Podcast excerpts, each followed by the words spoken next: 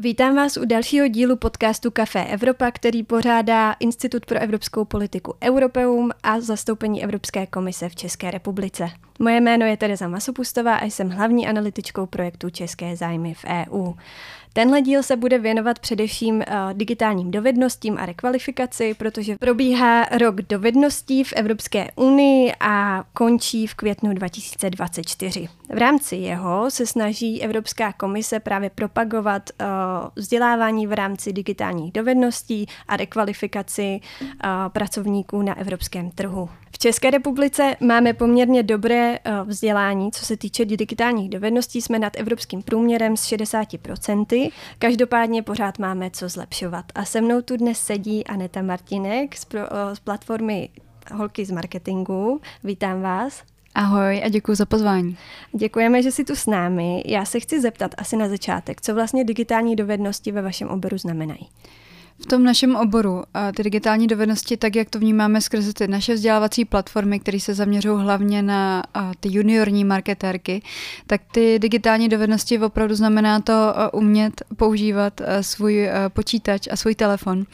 Zní to možná jako hrozný základy, ale my se hodně setkáváme s holkama, který třeba si nám přihlašují z domény svého manžela nebo z e-mailu svého manžela, protože nemají ani vlastní počítač.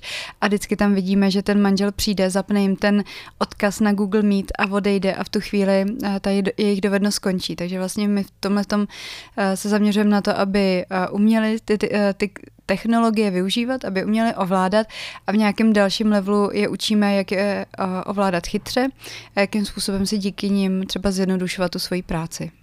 Vy se tedy celkově vlastně ve vaší platformě věnujete hlavně vzdělávání a mm-hmm. pokud se nepletu, tak i napříč věkovými skupinami. Ano. Proč je to kontinuální vzdělávání tak důležité? Je to důležitý z toho důvodu, že se mění trh práce. Do roku 2030 uh, myslím si, že to číslo je kolem uh, půl milionu pracovních míst vlastně zmizí a nahradí je nový. A nemůžeme zůstat uh, atraktivní pro ten uh, pracovní trh, když se nebudeme vzdělávat. A pro nás to celoživotní vzdělávání je jedno z pilířů, který máme. A je pro nás hrozně důležitý to těm holkám ukazovat. My teda říkáme tím, že jsme holky z marketingu všem, že nám holky, takže jenom eh, tady sladuju to názosloví. Ale ukazujeme, ukazujeme jim, že když se nebudou vzdělávat, tak vlastně nebudou mít ten postup, nebudou atraktivní pro ty zaměstnavatele, nebudou stíhat tu dobu, protože ty technologie jsou skr- kort v tom marketingu, tak jsou úplně provázaný, že vlastně eh, i teďkon, teď teď jsem četla poslední studii od IBM, že uh, AI nám nenahradí uh, vlastně, nebo nevezme nám práci, ale nahradí ty lidi, kteří nebudou ovládat AI. Že vlastně ta, ta budoucnost je opravdu naučit se s tím a jít s tím trendem a to nejde jinak než přes to celoživotní vzdělávání.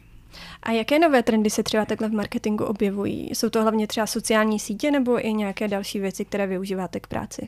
Je to teď tím největším trendem tak je AI a skrze všechny ty odvětví, ty obory marketingu, to znamená využití jak pro grafiku, pro tvorbu, copy, pro nějaké koncepty, marketingové strategie, frameworky, které vlastně používají marketéři, tak jdou udělat opravdu jenom s tím chat GPT. Já tady budu mluvit hlavně přes to, o tom chat GPT, protože to je takové jako nejběžnější, co už ty marketéři používají. Samozřejmě jsou i další, ale opravdu mm, jako nebát se jít a zkoušet to, protože ty pozice to ovlivňuje neskutečným způsobem. Ty si tady naďukla právě to téma umělé inteligence. Momentálně se právě finišuje uh, úplně celkově první na světě zákon v Evropské unii o regulaci umělé inteligence právě v Evropské unii. Je to za tebe důležité regulovat? Uh, jsou tam právě, vidíte tam ty limity u vás? My nevidíme limity jako takový, my spíš vidíme to, jakým způsobem ty lidi to používají a, a právě tam ty hrozby, které uh, tam můžou být, že tam třeba do toho nastrkají uh, jako citlivý data z, uh, z, vlastně z té firmy jako takový. V některých firmách právě v Čechách to bylo i zakázané z tohle důvodu, že tam ty lidi prostě vykopírovali ty data a tohle je třeba věc, kterou vnímáme jako, že potřebuje být regulována, protože ty lidi si to neuvědomují, jak vlastně je to skvělý nástroj, ale umí v některých těch limitech být jako hrozba. Já jsem se na to právě dívala teďko v kontextu voleb, které nás třeba čekají teďko do uh, Evropského parlamentu příští mm. rok a teďko, co byly v Polsku a Slovensku, tak tam umělá inteligence byla využívaná a ohrožovala vlastně celkově ten obrázek těch kampaní, jsem mhm. se dívala. A to je pro vás taky důležité se na to dívat nebo to nějak regulovat určité ty programy, které nebo různé nové nástroje, které ty umě, která umělá inteligence přináší? Mm. Je tam důležitý opravdu používat to s nějak nějakýma jako morálníma hodnotama. A tohle to bylo vlastně i v rámci jako dezinformací, eh, když se používají eh, do eh, marketingových kampaní, ať už to jsou právě ty politické. My se snažíme zůstat apolitický v rámci těch témat, a, ale už tohle to jsme viděli, že dezinformace hodně ovlivňují různé volby a AI k tomu bude ještě vlastně, tato bude zrychlovat to, jakým způsobem se to bude šířit. Já bych se ještě ráda vrátila k tomu vzdělávání, eh, protože v Česku uh, bojujeme hlavně s tím, že máme pouze 10% žen právě mezi jako IT specialisty, nebo celkově i ve vašem oboru asi se to projevuje celkově v těch digitálních dovedností. Uh, je to je asi něco, co se i vy snažíte s tou svojí činností vlastně měnit. Uh, jak vám to jde? Máte pocit, že, že se snaží ženy vzdělávat více mm-hmm. nebo potřebují ještě více podpory? A ty ženy to chápou, že se musí vzdělávat. My to vnímáme hlavně eh, v těch situacích, kdy eh, jsou na rodičovské a chtějí se vracet zpátky do práce a v tu chvíli narazí. A pak přichází k nám a rekvalifikují se v uvozovkách eh, do marketingu, protože tam si můžou najít flexibilnější pra, pracovní dobu, lepší peníze a právě díky těm nástrojům, jako je právě například AI, tak můžou dělat efektivněji, rychleji tu svoji práci. My třeba oproti Čekitas, který hodně pracují a zaměřují se na IT, tak my těch žen v marketingu máme hodně, kde ale to úskalí je, že právě nerostou na ty vyšší pozice. Jeden z těch faktorů je ta rodičovská, takže my se nezaměřujeme se na to, nebo ten primární cíl není dostat hodně holek do marketingu, ale my chceme, aby se posouvali, aby drželi ty trendy, aby se učili ty nový nástroje a aby rostly a viděli jsme je na těch konferencích, neměli jsme tady velmi častý manely, aby jsme viděli v těch bordech těch společností, společností a aby šli do toho rozhodovacího procesu. Ty jsi tady už nastínila vlastně, uh, proč je důležité se vzdělávat v tomhle oboru.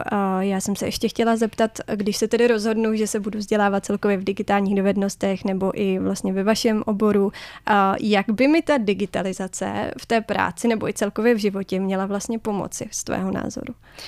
Je to zjednodušení, je to eh, lepší výsledky, protože vlastně eh, díky těm technologiím eh, jsme schopni ty výsledky udělat rychleji, za kratší čas máme informace, které vlastně díky kterým uděláme třeba kvalitnější ty výstupy jako takový a, a je to fakt v té efektivitě, v té produktivitě, protože prostě to, co dřív se, um, já nevím, dneska jsem psala článek, který normálně bych psala celý dopoledne a, a s, s chat GPT jsem ho měla napsaný za hodinu, takže to, to je přesně ten příklad, že jsme schopni dělat vlastně stejné výstupy, možná i lepší výstupy za menší čas a rychlejc. Ještě se chci zeptat, když jsme u té digitalizace, jak třeba vnímáš, že je na tom Česko? Máme ještě co dohánět? Máme hodně co dohánět. Možná já to budu víc specifikovat na ty ženy. Já si teď nevybavuju to přesné číslo, ale právě Dita Přikrylová nedávno na jedné konferenci zmiňovala, že jestli to bylo 10 nebo 20% žen v České republice pořád nemá přístup k internetu.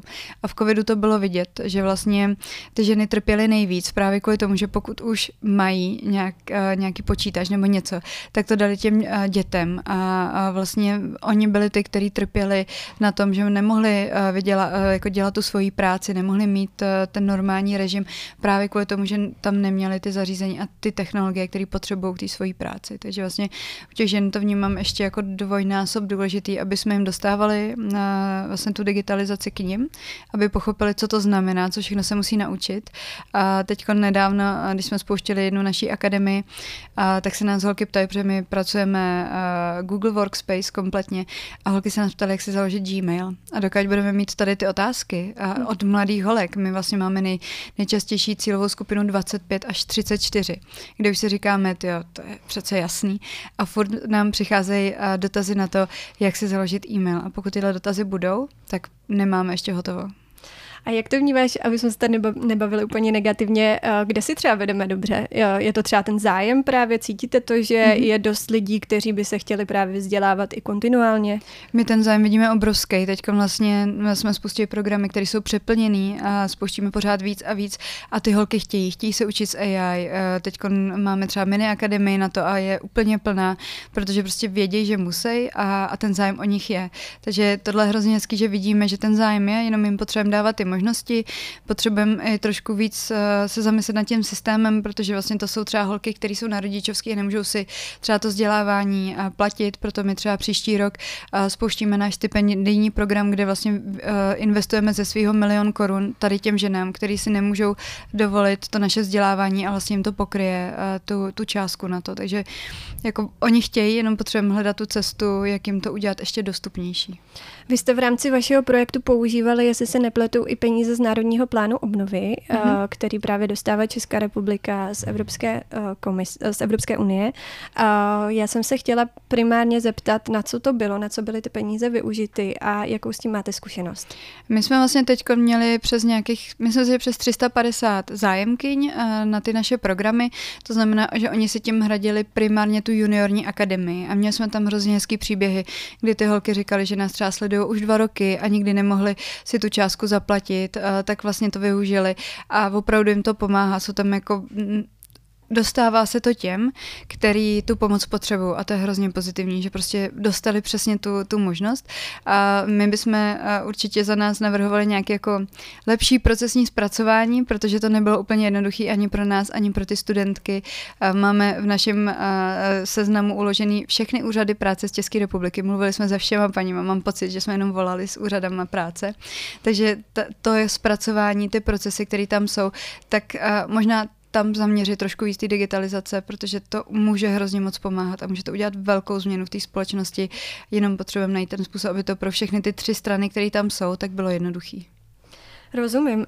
Chtěla jsem se ještě zeptat, ještě když se vrátíme zpátky k tomu vzdělávání, je to, vnímáš to, že je to jednoduchý se k těmhle projektům, nejenom třeba k vašim, dostat, když udělám ten první krok a řeknu si, přesvědčím se, chci se teďko vzdělávat, mám tady v České republice dostatek možností? Je tady hrozně moc možností. Myslím si, že tohle to máme moc hezky pokrytý, že těch vzdělávacích platform, které se o nějakou změnu snaží, tak je tady hodně a je tady i hodně zaměřených na ty ženy, ať už přesně Čekitas, nebo my, nebo další společnosti, které prostě chtějí dát ženám tu nataženou ruku, aby mohli jít a, a měnit něco. Když tady mám ještě expertku z marketingu, jak se zeptám, jak mám přesvědčit třeba svoje rodiče nebo i prarodiče, protože i pro ně vnímám, že je to hodně důležité jít s tou dobou, mm-hmm. aby se šli vzdělávat. Je to náročný proces. Eh, já jsem to vyřešila tak, že jsem svojí mamce dala prostě iPhone a říkám mami, hele, musíš, prostě to nejde jinak. Ona mi pak ale desetkrát denně volá právě, co jo, s ním má dělat. To, to, že umí zavolat přes ten iPhone je super, takže tam nějaký digitální dovednosti jsou. Ale pro mě to je hrozně důležitý z toho důvodu, že já, a moje mamka není zas tak jako uh, starší generace, moje mamce je 50 a ještě v tom pracovním procesu bude docela dlouho a je to uh, vlastně trošku děsivý, že vím, jak se ten trh promění a vím, že o, je, ta její profese bude ohrožena. A o to důležitější je jim říkat, bude změna, je to důležitý, eh, potřebujete s náma mít tu komunikační linku, která probíhá skrze tyhle ty platformy. Moje dcera, který jsou tři roky, si vezme můj iPhone, odemkne ho, jde si do eh, kontaktu a FaceTimeuje si se svojí babičkou a proto to musí umět i ta babička, aby si mohla třeba s těma vnoučatama častěji eh, komunikovat. Takže se jim snažím trošku jít příkladem a trošku jim nedávám na vybranou. Prostě když tam je ten nový iPhone, který donesu, tak se prostě musí naučit s tím. A máš nějaký typy, eh, když budeme eh, když se nebudeme vyloženě kontinuálně třeba vzdělávat v rámci nějakých platform nebo projektů, eh, jak nemáme ztratit ten krok s tou dobou?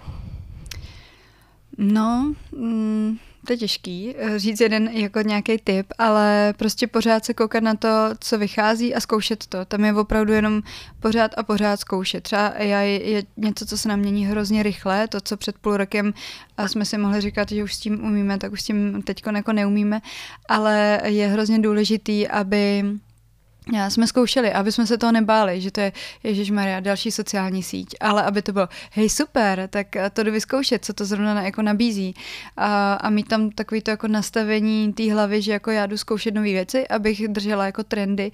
Pro mě takovým ostračujícím příkladem je, že jednou moje dcera bude umět víc v tomhle tom než já, tak proto chci jako držet ten krok, abych s ní vedla tu konverzaci, protože třeba pokud nejsem schopná, pokud třeba neznám TikTok a tak nejsem schopná identifikovat ty hrozby, které třeba moji dceři tam budou uh, jednou hrozit a připravit jí na to. Pro mě je proto důležité jako znát tyhle ty platformy, ty technologie, abych věděla, jak jich s tím naučit a naopak, jak jí připravit na to, pokud to nějaký ty hrozby má. A myslím si, že pro nás uh, aktuálně rodiče do dalších let bude velká výzva, jak naše děti připravit na AI, uh, protože to mění kompletně přemýšlení, školství a tak dále.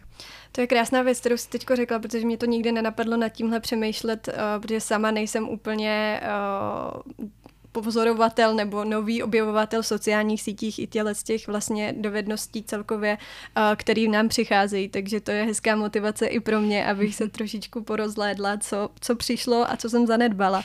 A ještě se zeptám, my jsme si tady říkali, nebo ty si říkala, že máme tu motivaci, jsou tady lidi, chtějí se učit, máme tady i programy. Vnímáš teda, že ty největší bariéry jsou právě ten strach například? Je to strach, jsou to finance, je to časová kapacita, je to to, že třeba uh, hodně uh, u, vidíme to u holek, které jsou na rodičáku, že vlastně v tu chvíli, pokud nechtějí pracovat, tak chtějí ale se vzdělávat. A tam je zase limitace třeba nějakým hlídáním, uh, nějakým jako časem, aby to nebylo uh, po večerech, ale aby mohli třeba tenhle ten čas mít během dne. Takže těch faktorů je tam víc, uh, který vlastně vždycky na ně je řešení, jakým způsobem vlastně je do toho motivovat. Když je to strach, tak jim ukázat, co jim to přinese. Pokud to jsou finance, tak přesně nějaký program, který jim to může zafinancovat. Pokud to, že nemají hlídání, tak systém, který jim dovolí, aby mohli dávat děti do dětských skupinek a tak dále.